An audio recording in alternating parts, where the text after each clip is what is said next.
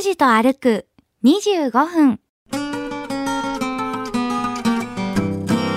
えーこのまままっすぐ向かっていくとオーバルの海水浴場がそろそろ見えてくる頃なんです、はい、このエリアは西鉄ではありませんで昭和バス九大学研都市駅行きの B の2のバスが今行きましたね。すごい動体視力ですね。お新築工事。糸島シーサイドホテル。新築なんだ。すごいですね。新しくなったらね。いいですよ。行き先も目的も決めず、坂口拓司さんの気の向くままに歩く25分間。拓司と歩く25分。何を見つけ何を話し、誰と出会うんでしょう。さあ、今朝も拓司さんのお散歩について行ってみましょう。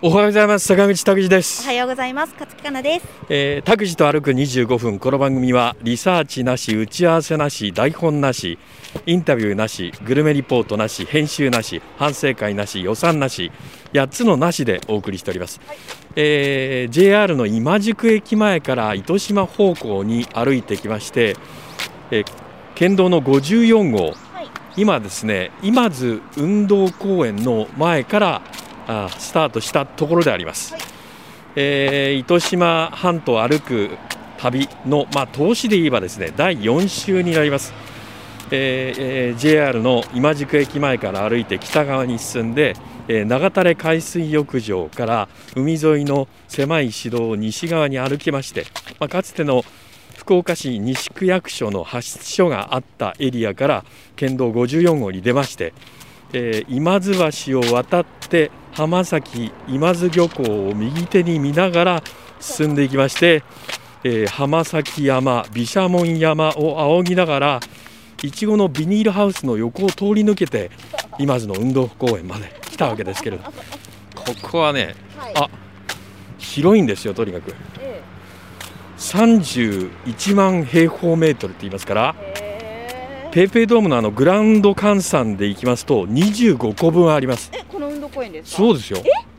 もうね迷子になるぐらいすごいところなんですけれどもそこをそこには入らずにずっと えー県道の、えー54号今から歩いていくところですけれどももう歩道もちょっとあのキワキワの歩道じゃなくってこちらです。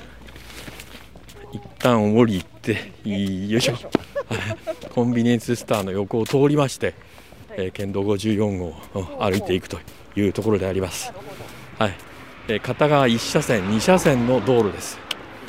歩道はあこちらにはなくって向こう側ですね横断歩道ありましたんで渡りましょうか。右側しかありません。両サイドにはないエリアになります。えーっとこの松林の、えー右手が、えー博多湾と今津湾ということになりますね。はい、まあとにかくあの今津の運動公園というのはですね私あの子供が小さい頃にはい。お世話になりまして、まあ、とにかく広いところで芝生広場もあればアスレチックもあって、はい。えー遊歩道もあってで体育館の、まあ、有料なんですけどねそれからテニスコートとか球技場とかはい。多目的の球技場とか野球場とかありましてえもう一日ねスポーツにスポーツで楽しむことができるっていう。迷子になることはあっても外に出ることはありませんから、まあ、若いお父さんお母さんにとりましては、まあ、少し気を休めることができるっていうようなエリアでお世話になりました本当。坂口ジュニアは元気いそうですね現在32になりますけれども。やんちゃでしたね、ええ、今なんか発信機っていうのがあるんでしょ？GPS などを利用した。はいはい。はいはいあれがあったら楽だったろうね子育てね。そんなあっちゃこっちゃあ行って。っちゃこっちゃ言ってましたね。でまああの大きな声を出せばはい。大きな声発すれば、まあね、えー分かってもらえるっていう範囲にははい。るんですけれどもはい。ポポッとね視界から消えたりするもんですから、まあ、お子さんって皆さんそうなんですけどもね。あ親としては不安になる瞬間があったりしたもんであります今みたいにあの便利なものがある時代だったらねスマホでこう見つけたりしてね、ね えー敵も去るものですからかくれんぼしたりするんですよ。そう。かくれんぼするってい言ってないのにもういきなり一人だけかくれんぼし始めたりして。お父さん来たかい？大変ですね、はい。えー今こ県道の54号を、はい。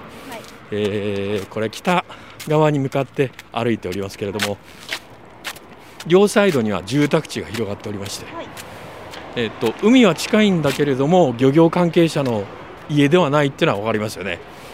私たちもいろいろなところ歩きましたんで、あこのお宅は農業関係かなとかいうのが分かるようになりましたね。成長ですね。ああ。あの昔ながらの、えー、と農家のお宅は広い納屋っていうのが住居に隣接してありますけれどもそうではないお家がこの辺りは多い。ただねなんか庭の広さが農機具などを置くところあここはねなんかそう広いでしょ？すごいですよね。これ軽く200から300250から300ぐらいあるお宅ですよね、まあ、あの街中のお家ではちょっと考えられないぐらいゆとりがある家の作り方ですけれども。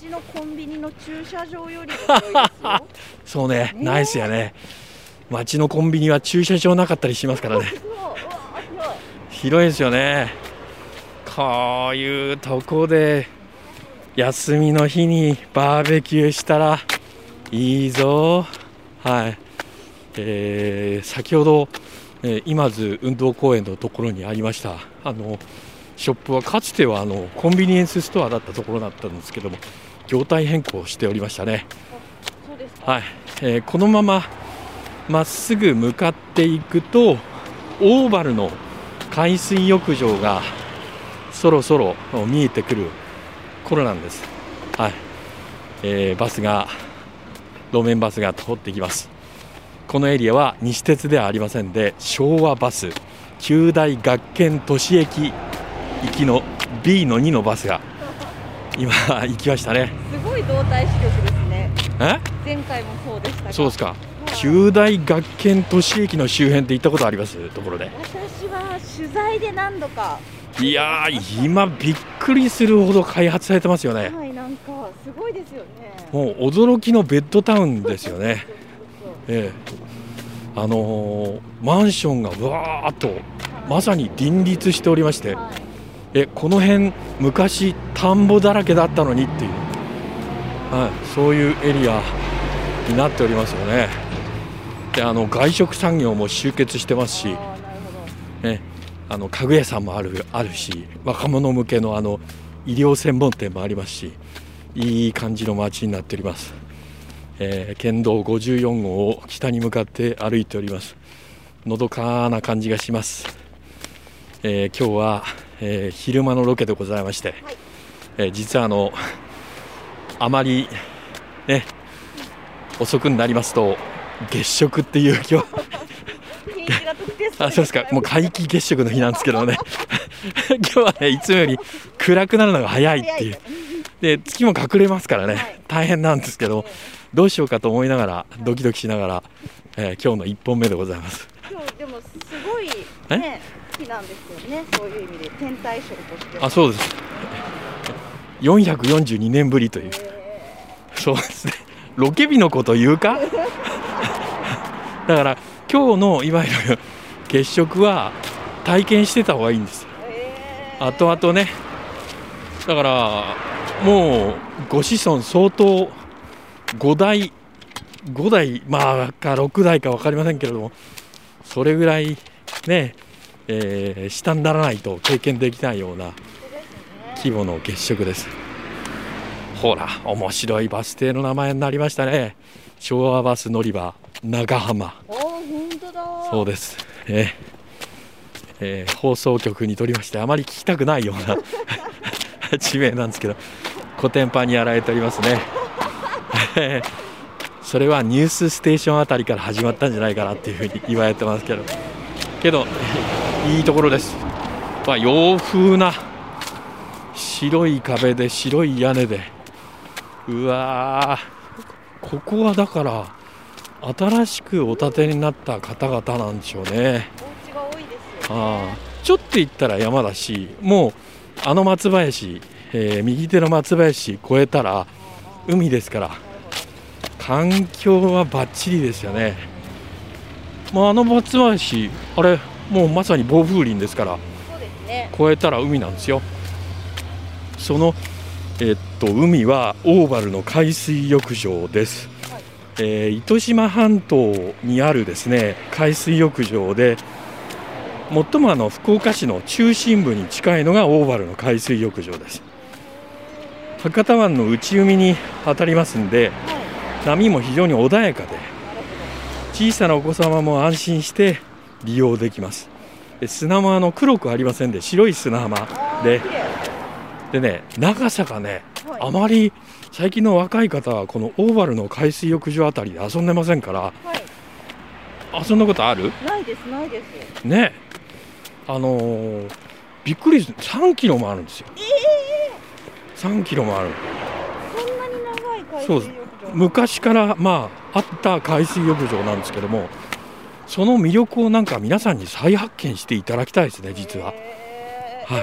拓司さんはそこでこう海を泳いでたりとかいうあもちの論です。もちの論。はい。子供が小さい折にはねよく行っておりました。そうなんですか。はい、いいですよ。正式にはあの今津長浜海岸というふうに言います。ですからさっきのバス停の名前が長浜になってたわけですね。はい。歴史のことを言いますと、まあね、人が笑うかもしれませんけれども、現行の頃はこの辺りが非常に大事な拠点になってたわけですね。はい。現モンゴルが鎌倉の中期に中国一帯支配してて日本に攻めてきました文永11年と言いますからえっと西暦で言いますと1274年ですけれどもほ日本にまあ攻めてきまして対馬それから壱岐を攻めた後に博多湾から上陸するわけですよね。日本の武士団があの苦戦したんですけれども元軍は撤退しました。で鎌倉幕府がはあ異国警備番役という警備をしなさいよっていう役を作りましてで石追事っていうと石の築地と書いて石追事っていうふうに読むあの防御壁防塁を作ったわけですね。作らせたんです正確に言うと。この博多湾一帯の防備防御の体制強化したんですけれどもそれでもってね次は防げたわけですよ2回目はねなんと14万人来たと。その大軍を、倍になってはいだから上陸させなかったっていう。偉いですよね。あお家が途切れました。いよいよオーバルの海水浴場のエリアです。懐かしのこの松林でわかりますね。はい。ああ海水浴場近まった。あどうぞ。大丈夫ですかこれは。えお願いします。あそうですか？すいませんねあのいつも取り替えていただいているはい。マットレスとか モップとか、えー大事なチェーン店でございます。ありがとうございます。子供の小さい頃はこちらもよくお世話になっておりました。はい。ゴミがね取れるんです。吸い込むように取れるっていう。あカフェですかここは。この辺なんかカフェが集まってますね。え？そうですね。えーおしゃれ。そうですねこれアーリーアメリカンみたいな感じのうん。ベージュと深緑ですか？えーそれから車を利用しました。創作和菓子。フルーツ大福。今日はお店お休みみたいですけども。はあこれ大規模なマイクロバスぐらいのサイズのワンボックスカーを利用してますけども。いいですねあのキッチンカーとかね見かけたら必ず食べたくなりますなんだろね。なんかなんだか今しか出会えないような特別感があります、はい、そうですね。一番通ったのはどこだろう？私はそうですね。えー大堀公園の園内にあるはい正面の中之島の左側にあるはいはいはいホットドッグ屋さんとはい西公園の展望台のところにあるここもホットドッグ屋さんなんですけどもはい。そこはお世話になりましたね。めちゃくちゃわかります。美味しいですよね。うーん美味しいんですよ。なんかパンの焼き方というか具は何か特別なものを使っている感じはしないんですけれどもなんか美味しいんですよね。それから鹿の島のあの金印のあねあたりにあります。あれも確かホットドッグ屋さんだったと思うんですけどね。なんか青春のなんか記憶が甘酸っぱいものと一緒に、えありますね。あのガソリン代にお金を使ってしまいましてね。半分こ食べるわけですよ。あいいですね。お金がないけん。半分でいいかいな。いいよって。甘酸っぱいですね最後ちょっとしゃべりとか言って。いいよたくちゃん食べりよ。ちゃんとはああ呼ばれたことはないわけではないですね。何年前の話ですかねもう。30年以上前の話ですけど。なんかねちょっと浮き足立つようななんか甘い記憶でございますね。いい思い出ですね。ああそうそう。今の若者は車をお買いにならないということですけれども私の青春時代だったら考えられない。考えられない話ですね。何をさておいても 買っておりましたからね。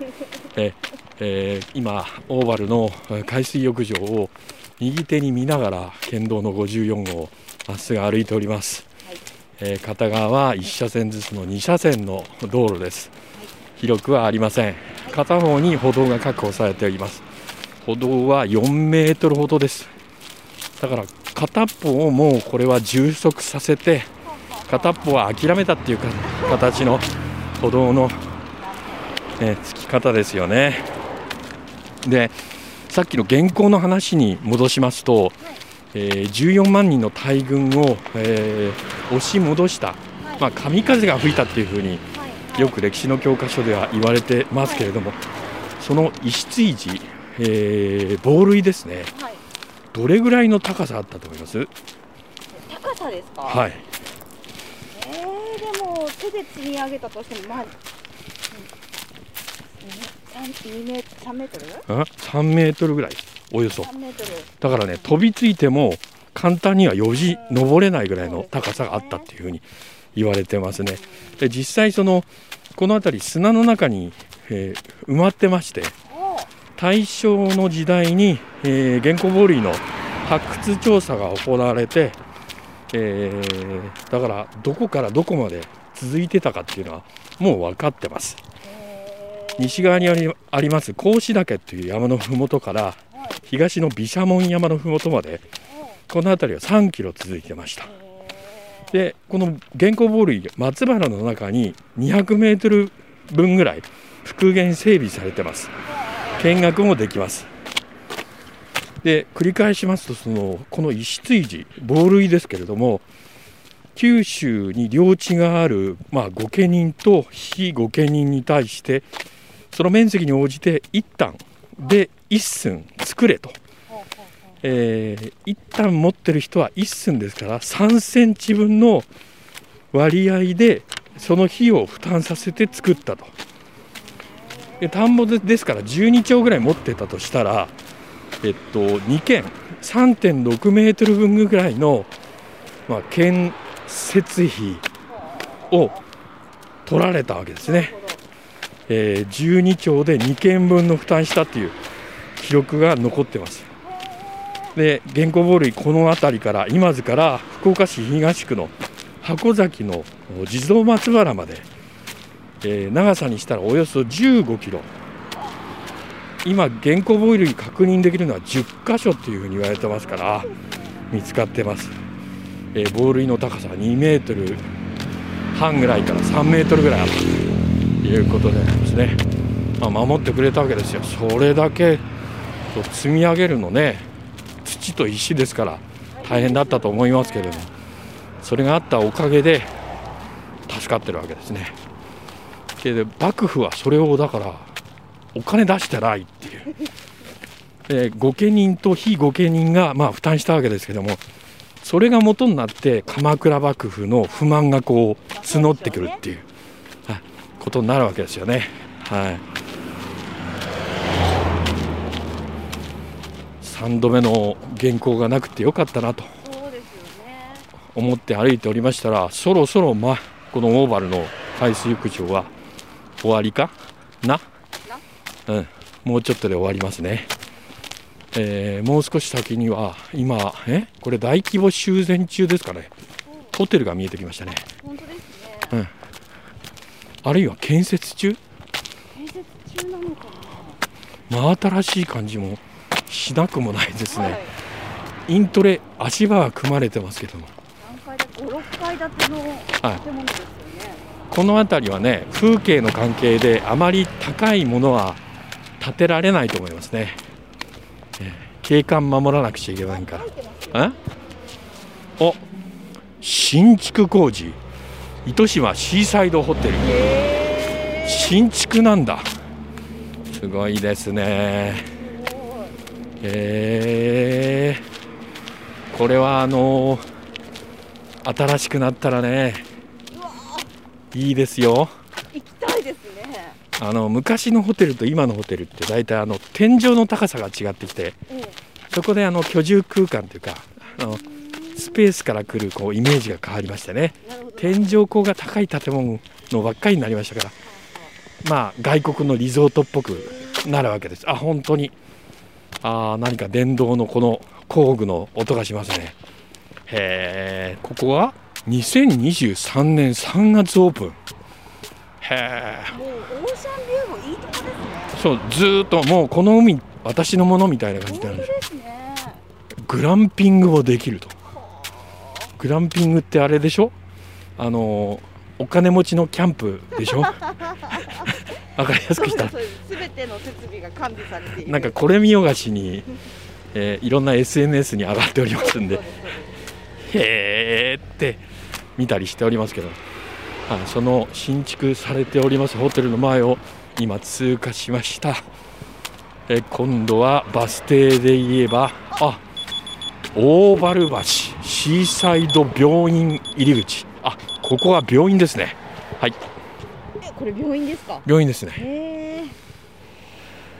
歩数いきます。歩数が2352歩2352歩って頑張りますね結構歩きましたねこの第1回第2回第3回結構頑張ってますね頑張ってます糸島編は はいで距離が1.53キロ。1.53はい。はい、えー、カロリーが74.8キロカロリーです。はいということでございまして、えー、今日は今津運動公園の前から県道54が歩きまして昭和バス乗り場の大原橋シーサイド病院入り口のバス停の前まで歩けました今週はこの辺で拓司と歩く25分今日はここまで来週はどこを歩くんでしょうね。今日も皆さんにとって気持ちのいい一日になりますように。では、また来週。